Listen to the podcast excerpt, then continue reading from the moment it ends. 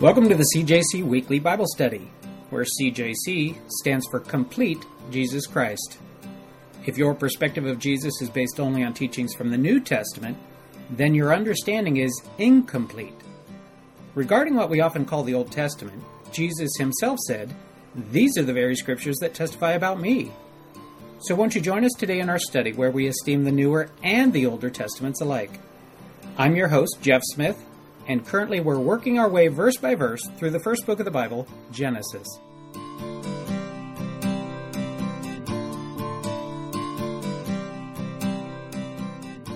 Genesis chapter 16, verses 7 through 16. Hagar has left. She's run away, and that's where we enter into then the study for today. Would somebody mind reading? Let's start off with verses 7, 8, 9, and 10. The angel of the Lord found her by a spring of water in the wilderness, the spring of the water to Shur. And he said, Hagar, servant of Sarai, where have you come from? And where are you going? She said, I am fleeing from my mistress Sarai. The angel of the Lord said to her, Return to your mistress and submit to her. The angel of the Lord also said to her, I will surely multiply your offspring, so that they cannot be numbered for multitude. Excellent. Thank you, Steve. So here we are. Sarai is running away. She's fled into the desert. She's, it looks like, on her way back to Egypt by the route that she's taking. This place, the land of Ashur, is uh, on the way. It's basically as far south as you can go in the land of Canaan before exiting Canaan and entering into uh, the realm of Egypt there, the greater realm of Egypt. So she's gone a long distance, and she ends up meeting a character, a figure here that we're introduced to in verse 7. Who is that? What's the phrase used to describe this person or persona? The angel of the Lord. Thank you, Levette. The angel of the Lord. The angel of the Lord. This is the first time the word angel comes up in the Bible. And it's the first time this phrase comes up, the angel of the Lord. It's a phrase that ends up being used 58 times in the Old Testament. And then a similar phrase, which is the angel of God, appears another 11 times. So, who is this angel of the Lord or the angel of God? There are a couple possibilities, uh, but let's look at a couple of those 58 verses and see if we can uh, get some more information here. I've listed these on the board behind me. We, uh, we're looking at, first of all, in this passage, verses 7 and 8, which we're introduced to the angel of the Lord. But in verse 13, we're giving. We're given some additional information regarding this character that Hagar ends up meeting. What does it say in verse 13? Somebody mind reading verse 13? Then she called the name of the Lord who spoke to her. You are the God who sees. For she said, Have I also here seeing him who sees me. So, as we're looking through this passage, the only one that speaks to her is the angel of the Lord, introduced in verse 7. But here down in verse 13, she equates that angel of the Lord character as being who in verse 13? God. Yeah, the Lord. It's God.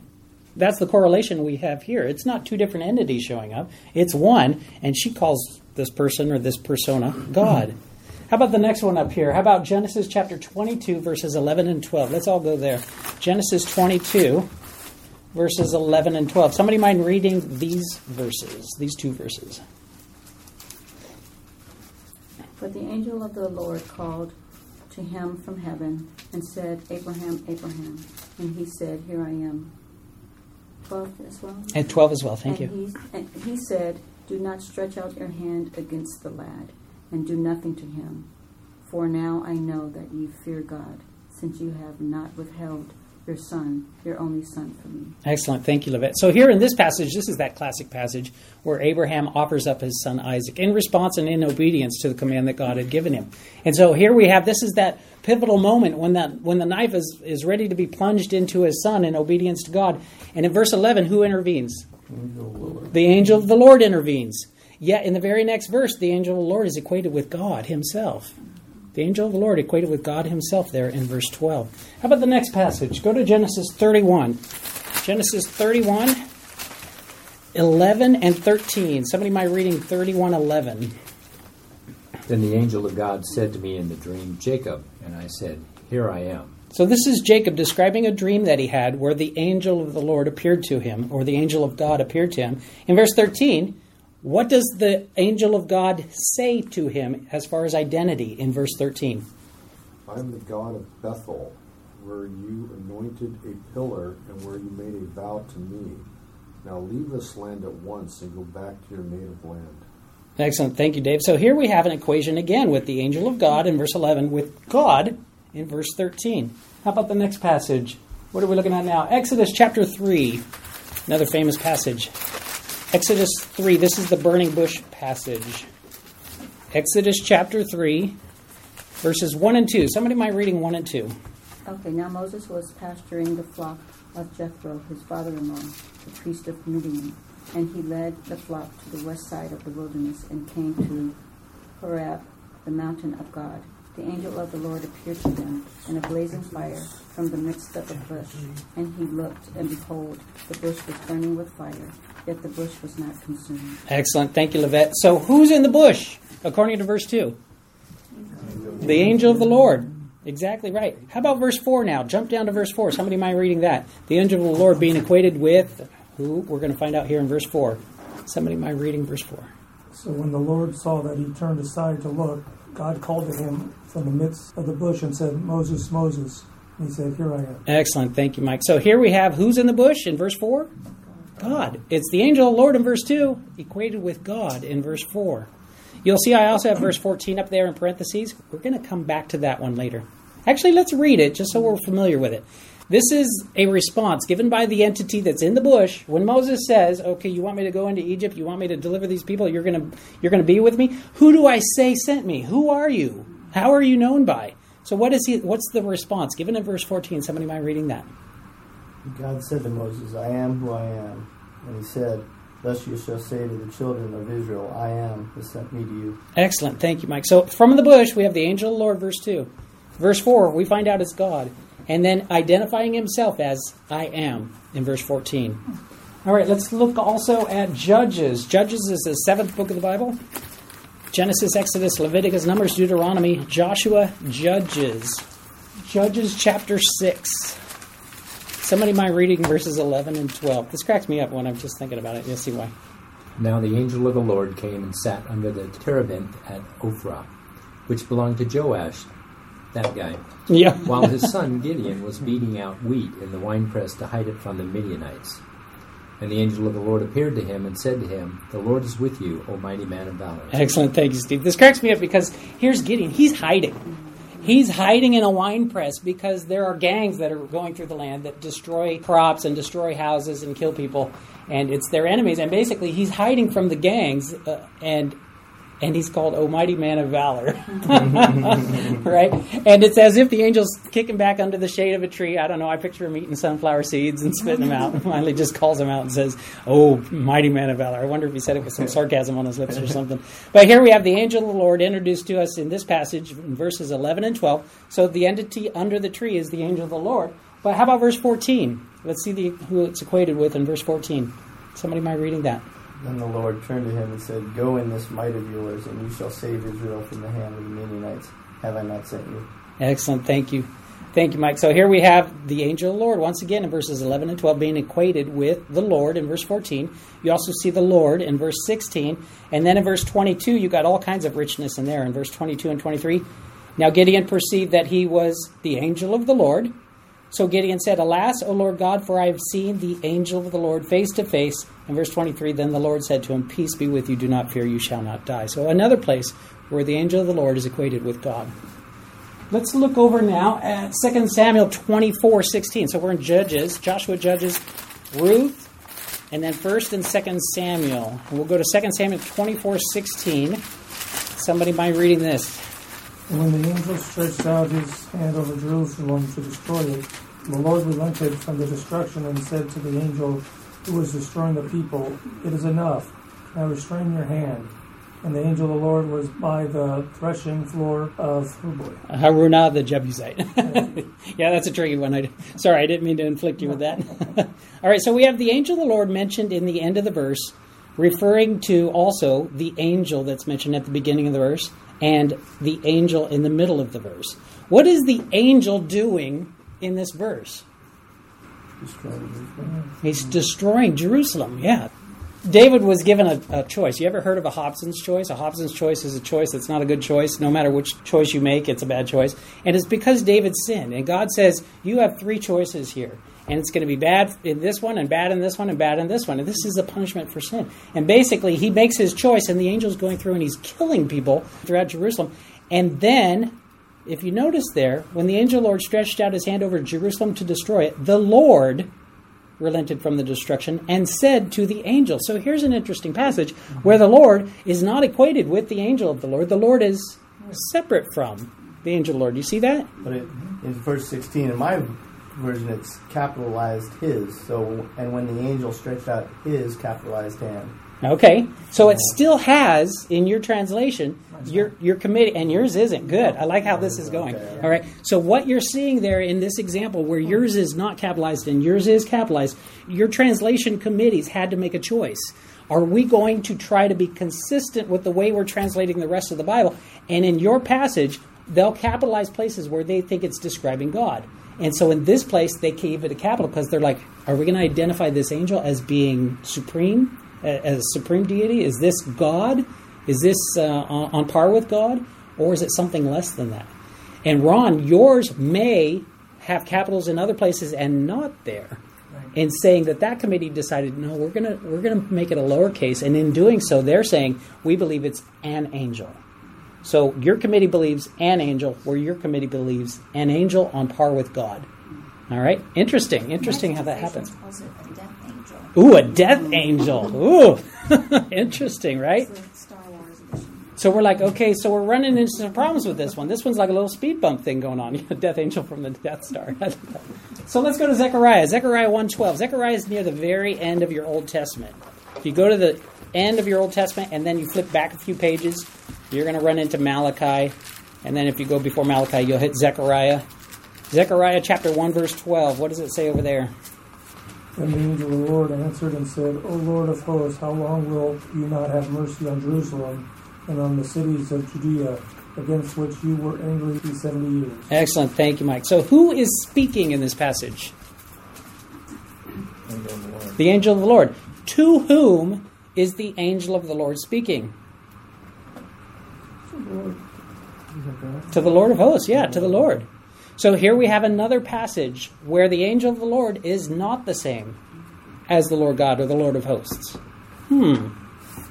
All right, what's the next one? Exodus 23. Go back again to the second book of the Bible Genesis, Exodus, Exodus 23, verses 20 and 21. This one's kind of a strange passage. Let's see what we can pull out of this one. Exodus chapter 23, verses 20 and 21. Somebody mind reading these? Behold, I send an angel before you to guard you on the way, and to bring you to the place that I have prepared. Pay careful attention to him and obey his voice. Do not rebel against him, for he will not pardon your transgression, for my name is in him. Thank you, Steve. Uh, don't you love that radio voice? I was just going to say, you should do like DVDs or Same or something. I like that. I, I think you've been moonlighting and you haven't been telling us what you've been doing or something.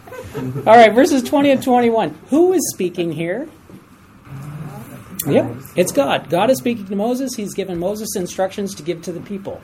In those instructions, he says, I am sending or I send an angel. How many of your translations have a capital A there for angel? Two, three, and then I got some no's, and then another hand for yes. All right, so here your translation committees once again revealing the position that they had to take. You know, they had to they had to make a choice. If we're going to capitalize every place we think that it's an angel on par with God, we're going to capitalize it. And so here they make that decision. Other translation committees decided not to do that, or they don't do it at all through the rest of, uh, of the translation. So here we have God speaking. He says, I send an angel before you to keep you in the way, to bring you into the place which I have prepared for you. Okay, I can see that. That could be an angel. It could be a normal angel so far. Verse 21 Beware of him. Ooh, he must be an important one. All right. Beware of him. Obey his voice. Okay, that's kind of interesting. It's kind of heightened the status of this angel somewhat. Obey his voice. Do not provoke him, for he will not pardon your transgressions. He will not pardon. So this angel has the ability to forgive sins or to withhold forgiveness for sins. You know what? I seem to remember somebody else saying in the New Testament, who can forgive sins but God alone? That seems to have been something that was said actually by the Pharisees and the scribes when Jesus If you remember the story, there were four guys and they had a friend, and the friend was a paralytic, and he was on it was on a mat, and they couldn't get into the house where Jesus was because it was so crowded. So what they do, they end up going up onto the roof and pulling away the roof tiles and making a hole in the roof and lower this guy down on his stretcher in front of Jesus. And what does Jesus say? You're healed? No, he says your sins are forgiven. That's weird. Why would he say that? And the scribes and the Pharisees, by the way, didn't like that at all. And they start whispering among themselves, Who can forgive sins but God alone? This guy speaks blasphemy. And Jesus, knowing the thoughts of their hearts, ends up saying to them, What's easier to say? Your sins are forgiven you? Because really, I mean, if an impostor said that, how would you know? Right? If an impostor said that, you wouldn't be able to know one way or the other. He says, I could get away with saying that, and you wouldn't know any difference about me. But what does he do? He takes it to the next level and he says, But so that you will know that the Son of Man has power on earth to forgive sins. I say to you, and he turns to that guy, I say to you, get up and go to your house. And the paralytic stands up and he takes his bed and he goes to his house. Oh, we've seen amazing things today. All right, so the angel of the Lord in this passage here has the ability to forgive sins or to withhold forgiveness of sins. Who can do that but God alone? The Pharisees and the scribes are right in that regard. They were right that only God can forgive sins. All right, so far. We'll see that in a little bit. All right, so where are we so far? We're at uh, Exodus 23, verses 20 and 21, but there's something else in this passage. It says in verse 21 Beware of him and obey his voice. Do not provoke him, for he will not pardon your transgressions, for my name is in him. My name is in him. This is this. It's even now making the hair on the back of my neck stand up because God says. You see, I've got up here with Isaiah 42 8. Isaiah 42 8 says this. It says, "I am the Lord. That is my name. I am the Lord. That is my name, and my glory I will not give to another." God does not share His name with an angel. So this angel is something special. All right, so what do we got? We got three possibilities here. Number one, one possibility is who's the angel, Lord? Could be just an angel, just your run of the mill angel. All right? Or it could be God Himself. Or it could be, I'm going to call it the Logos. Okay? Turn to John. John chapter 1. In fact, I, I've got here three more passages. We're going to put the first passage right here. John chapter 1. John chapter 1, and we're going to look at verses 1 through 5. We're going to see who the Logos is. If you don't if you haven't met the Logos yet, this is this is a big passage right here. New Testament. Matthew, Mark, Luke, John. Some of you once we get there and you start reading you go, "Oh, I've seen this before. I know what this is." John chapter 1, verse 1 in the beginning was the Logos. In the beginning was the Word. Logos is a Greek word meaning word. All right, somebody want to read verses 1 through 5. In the beginning was the Word, and the Word was with God, and the Word was God. He was in the beginning with God. All things came into being through him, and apart from him, nothing came into being that has come into being. In him was life, and the life was the light of men. The light shines in the darkness, and the darkness did not comprehend it. Excellent. Thank you, Livette. So, in that very first verse, is the Logos God? What does it say there? What's the wording? In the beginning was the Word. In the beginning was the Word, okay. And what's the next phrase? The Word was with God. The Word was with God. So the Logos is not God because the Logos is with God. Am I right or am I wrong? What's the next mm-hmm. phrase? Oh, I'm so confused. All right. So here we have something. We have a logos. I don't know what it is right so far. Here's the logos. It's in the beginning. So it's something that's pre-existing before the time of the author of this book, right? So John, the author of the book, is saying, way back, way back as far as you can go, there's this thing, the logos, is the word. Way back in the day, there's the word. And the word was with God. That's really weird. Whatever this is, it's something that existed with God. And it's what? Equated with God. The Logos is with God, and the Logos was God. That's really weird. How about verses 14 through 18? What does it say over there? Let's see what further happens with this Logos thing, whatever this might be, or whoever this might be. What does it say in verses in verse 14? Somebody mind reading that? And the Word became flesh and dwelt among us, and we have seen his glory, glory as of the only Son from the Father, full of grace and truth. So we got this Logos thing becomes flesh and dwelt among us? Like it became a man? Like it became a person?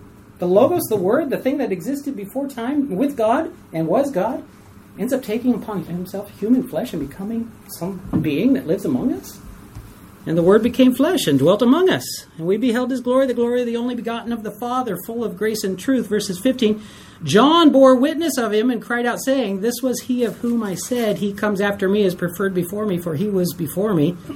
And of his fullness we have all received, and grace for grace. For the law was given through Moses, but grace and truth came through Jesus Christ. We now have a name. This Logos that existed before the author's time, before John's time in writing this, way back in the time of God, at, as far back as you can go, and he's there with God, and he is God, is now given an identity. It's Jesus Christ. The Logos is Jesus Christ. And then going to verse 18 No one has seen God at any time. The only begotten Son, who is in the bosom of the Father, he has declared him. So, okay, wait a minute. So, the three possibilities as to who the angel of the Lord are can it be a normal angel? No. It can't be a normal angel. And the reason why is because if you look at some of these passages, number one, well, for one of them, because the angel of the Lord can forgive sins. The angel of the Lord bears God's name. The angel of the Lord, if you look at the Gideon passage, receives an offering. Angels are not allowed to receive worship and offerings. All right? It's something other than a normal angel. Could it be God Himself? Well, we know from this passage as well as the other one, no man sees God and, and lives. So we have these passages that suggest, yes, it is God. The angel of the Lord is the same as God, but we have these passages that suggest, well, uh, but it seems to be something different. It is God, but it's not. Almost like it's with God, but was God, in a sense. Hmm, that's interesting. So we're kind of down to the logos, which we have as an identity given to us as Jesus Christ. Let's look up a few other things. Could it be Jesus? Could Jesus be the angel of the Lord? What is an angel? In Hebrew, the Hebrew word for angel is malak. M A L A K, I guess, is the English transliteration if you were to spell it out in English. In, uh, in Greek, it's angelos. Okay? Both of those words mean the same thing. It means a messenger. And in the context we're using it here, it's a supernatural messenger, right? It's a supernatural messenger sent by God. A supernatural messenger sent by God. Hmm. Uh, I've got here the phrase sent me. Just those two words. Sent me in quotation marks. Sent me in quotation marks. Done a search just in the book of John. All right, I'm going to spare you a little bit longer study. All right, just in the book of John, I want you to hear these are just the words of Jesus. All of these are words of Jesus. Jesus says in chapter 4, verse 34, My food is to do the will of him who sent me. What's an angel? It's one sent by God, it's a special messenger sent by God. Here, Jesus identifies himself as a special messenger sent by God. In chapter 5, verse 24, Most assuredly I say to you, he who hears my word and believes in him who sent me has everlasting life. Jesus again identifying himself as sent by God. How about 536? But I have greater witness than John's, for the works which the Father has given me to finish, the very works that I do, bear witness of me that the Father has sent me. Verse 37, and the Father himself who sent me. Uh, chapter 6, verse 38. For I have come down from heaven not to do my own will, but the will of him who sent me. Verse 39, this is the will of the Father who sent me. Verse 40, and this is the will of him who sent me, that everyone who sees the Son and believes in him may have everlasting life. Chapter 6, verse 44 No one can come to me unless the Father who sent me draws him.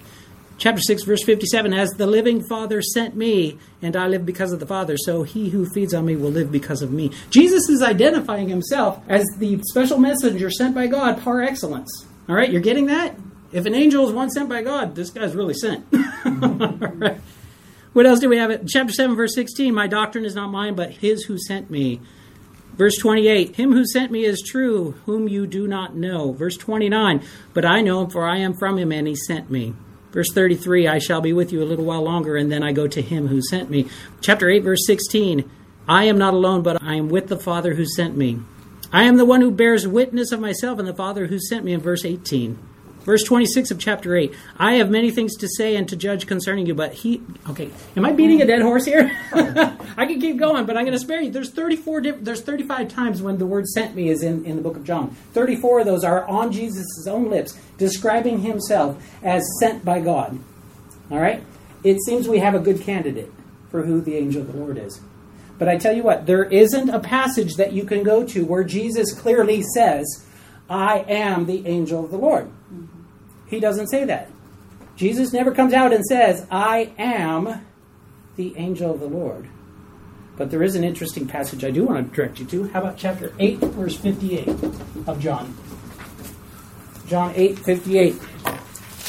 While you're turning to this passage, who was in the bush? Who was in the burning bush? I am. I am was in the burning bush. Ooh, good job. That's right here. That's verse 14 in parentheses. The I am is in the burning bush. What does John chapter 8, verse 58 say? These are the words of Jesus. Somebody mind reading that? Jesus said to them, Truly, truly, I say to you, before Abraham was, I am. If you're not familiar with this passage, it's a really tense situation that's being described. Jesus is in a verbal dispute with the religious experts of the day. And he makes a statement that says basically, I existed before Abraham did. And they said, What? You're not even 50 years old, and you're going to say that you existed before Abraham did? They're getting riled up right now. They're getting a little upset because Jesus is treading on a fine line where he's almost blaspheming. Okay? And they're trying to examine is he blaspheming right now or not? And Jesus has a chance now to back away, and he doesn't. He pushes the fight forward. And he says, Before Abraham was, I am. Who was in the burning bush? I am was in the burning bush. Jesus is identifying himself with the same phrase, the same words that were used to describe when Moses says, Who am I going to say that sent me? I am. Oh, do you think they misunderstood? Yeah, I mean, maybe nowadays, 2,000 years later, we look at this verse and we go, you know what, that's not what Jesus was saying. He was not identifying himself with God. He's not identifying himself with the one that was in the burning bush. I mean, surely this is a mistake that we've added onto the text 2,000 years later. You think we're mistaken or the Pharisees? What is it? What's the response of the Pharisees? What do they Picked up do? stones to stone him. They mm-hmm. pick up stones to stone him. Stoning is punishment for blasphemy. They get it. They all say he's crossed the line. He's definitely blaspheming. And they're ready to kill him for that. And he blends away. He disappears into the crowd, into the temple area. He ends up identifying himself as the same phrase that would be used by the deity that's in the burning bush. He never clearly says, I am the angel of the Lord, but he does say, I am. And that conjures up in their minds a clear aligning himself with the identity of the figure that's in the burning bush. God Himself. God Himself in the form of logos. All right. But wait a minute. But this is also confusing because here we have the merging of God Himself and the angel of the Lord as being one. But here we have this like separation where it's not quite one. It's as if these are all one and the same, and these are different. One more passage for you then. Chapter 10, verse 30. Here's our third passage. So three more related passages John 1, 1 through 5, 14 through 18. And then John chapter 8, verses 58, we just looked at. How about John chapter 10, verse 30? And as you're turning to John chapter 10, verse 30, how do we reconcile this? Yeah, they're one and the same, but they're not. One and the same, but they're not. One and the same, but they're not. What does it say there in, on the lips of Jesus in John chapter 10, verse 30? What does he say? I and the Father are one. I and the Father are one. I and the Father, too, are one. They're the same, but they're not. He seems to fulfill that that angel of the Lord back in the Old Testament, that could be Jesus showing up before he took upon himself flesh. All right, moving on from there. All this talk about angels, though, we got to do something real quick. In talking about angels, Steve, if you could go ahead and, and take that up, I wanted to commemorate the study a little bit today. Somebody's going to draw a name, and whoever ends up getting their name drawn is going to end up winning uh, two tickets to the Angels game tonight. So if you want to go to the Angels game, that's a way to remember this study today. All right. If you win and you don't have a chance to go to the game tonight, just pass it on to somebody else. Bless somebody else. Pay it forward or whatever they say. All right. Who wants to pick? Actually, you want to pick? All right, Peter.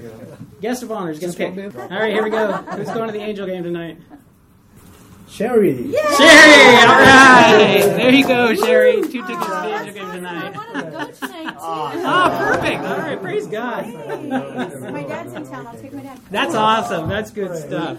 Good stuff. All right, go back to Genesis. We're going to try to wrap out this section here. We've only gotten one phrase of the first verse of the entire section that we're going to look at, but we're going to move fast on the rest of it. Genesis chapter 16. Now the angel of the Lord found her by a spring of water in the wilderness by the spring on the way to Shur, and he said, Hagar, Sarah's maid, where have you come from and where are you going? And she said, I am fleeing from the presence of my mistress Sarah. You know what? God notices when people are mistreated. God notices when people are mistreated. Here we have a situation where that's actually the case. Moving on from that, so the angel of the Lord said to her, Return to your mistress and submit yourself under her hand. In this phrase right here, in this instruction that God gives her, what are the two verbs? Submit. Go and submit. Submit is one of them, Yeah, return. and return. Sometimes God has hard words for us. Sometimes God's hard word is return and submit. You know what? I'm not going to say that's the case all the time. But if you're a Sarah and you're in her situation, that's not a word you want to hear. But you know what? God's assuring her he's got his eye on her. He's watching, he's paying attention. Her misery hasn't escaped his notice. And he's going to supernaturally protect her. He's already going to, eh, you're going to find out, he's predicting her future in a sense. He's telling her her future. He's basically saying, I got this. And so sometimes when God would say to us, return and submit, maybe we should also take confidence in knowing out of this pattern anyway that God says, I see. And I got this. All right, return and submit yourself under her hand. Verse 10 Then the angel of the Lord said to her, I will multiply your descendants exceedingly, so that they shall not be counted for multitude. This is the first time in the Bible where a woman is receiving a promise from God of descendants. And it's given to an outsider, not an insider, at least from the perspective of the heroes of the Bible, if you will. This is Hagar. She's a foreigner. She's a slave. She's a runaway. And that's who it's given to first. Hagar's the only woman in Genesis who's honored with such a revelation.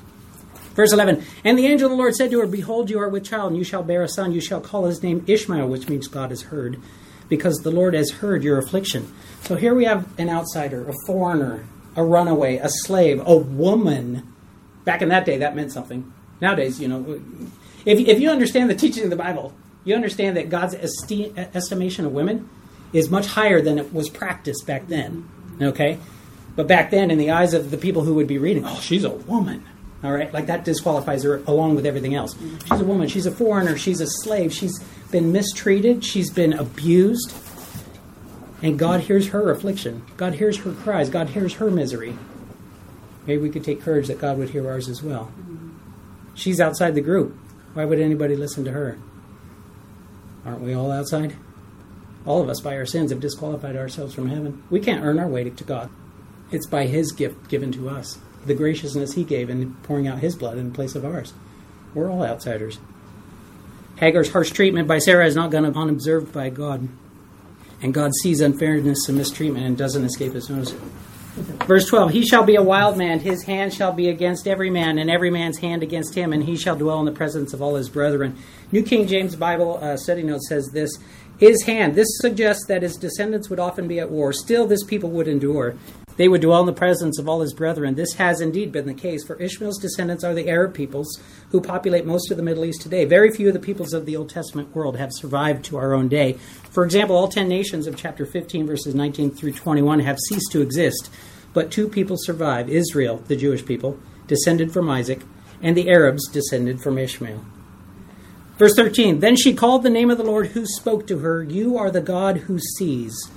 For she said, have I also here seen him who sees me? You know what she's doing here? She's giving a name to God. Victor Hamilton says Hagar actually confers on deity in a name. No other character in the Old Testament, male or female, does that.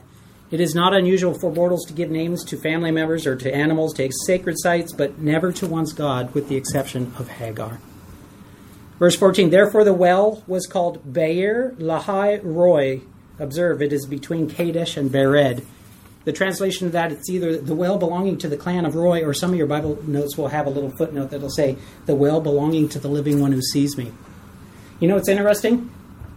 It's one thing to see God, and she doesn't name the well the God that I've seen. She names the well the God who has seen me. It's amazing to think that she may have seen God, the pre incarnate version in Christ, in Jesus, coming down and making an appearance. That would be amazing. But what's even more amazing to her is that not that she saw God, but that God saw her. She was more impressed that God saw her than she saw God. And then verse 15 So Hagar bore Abram a son, and Abram named his son, whom Hagar bore Ishmael. And by doing so, he's basically acknowledging that God met her, that God's instructions to her, he took as his own instructions to name the boy Ishmael. You notice it was God that named him, not Abraham, not Abram. This verse says that Abram named him Ishmael, but God said that was going to be the case because God picked the name out. All right? Abram is acknowledging God's plan over Hagar. Abram is acknowledging God's plan over Ishmael, and Abram is accepting this as part of what God's working out in his own life. And we're going to find out he even comes to the point where he believes this is that promised son. We're going to see that as we move on into the future chapters. And then finally in verse 16, he was 86 years old when Hagar bore Ishmael to Abraham. It's 11 years now since they've entered into the land. All right, let's close in prayer so everybody can get back. Sorry, that was fast. Heavenly Father, we thank you, Lord, for this time. We thank you, Lord, for your word. We thank you for the depth and the richness that we have available to us in your word. We thank you, Lord.